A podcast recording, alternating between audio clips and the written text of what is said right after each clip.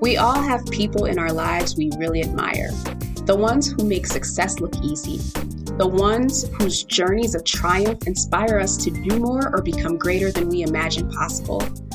Ever wonder what the driving force behind their decisions was? And the subsequent actions that led to the huge leaps we now see and admire?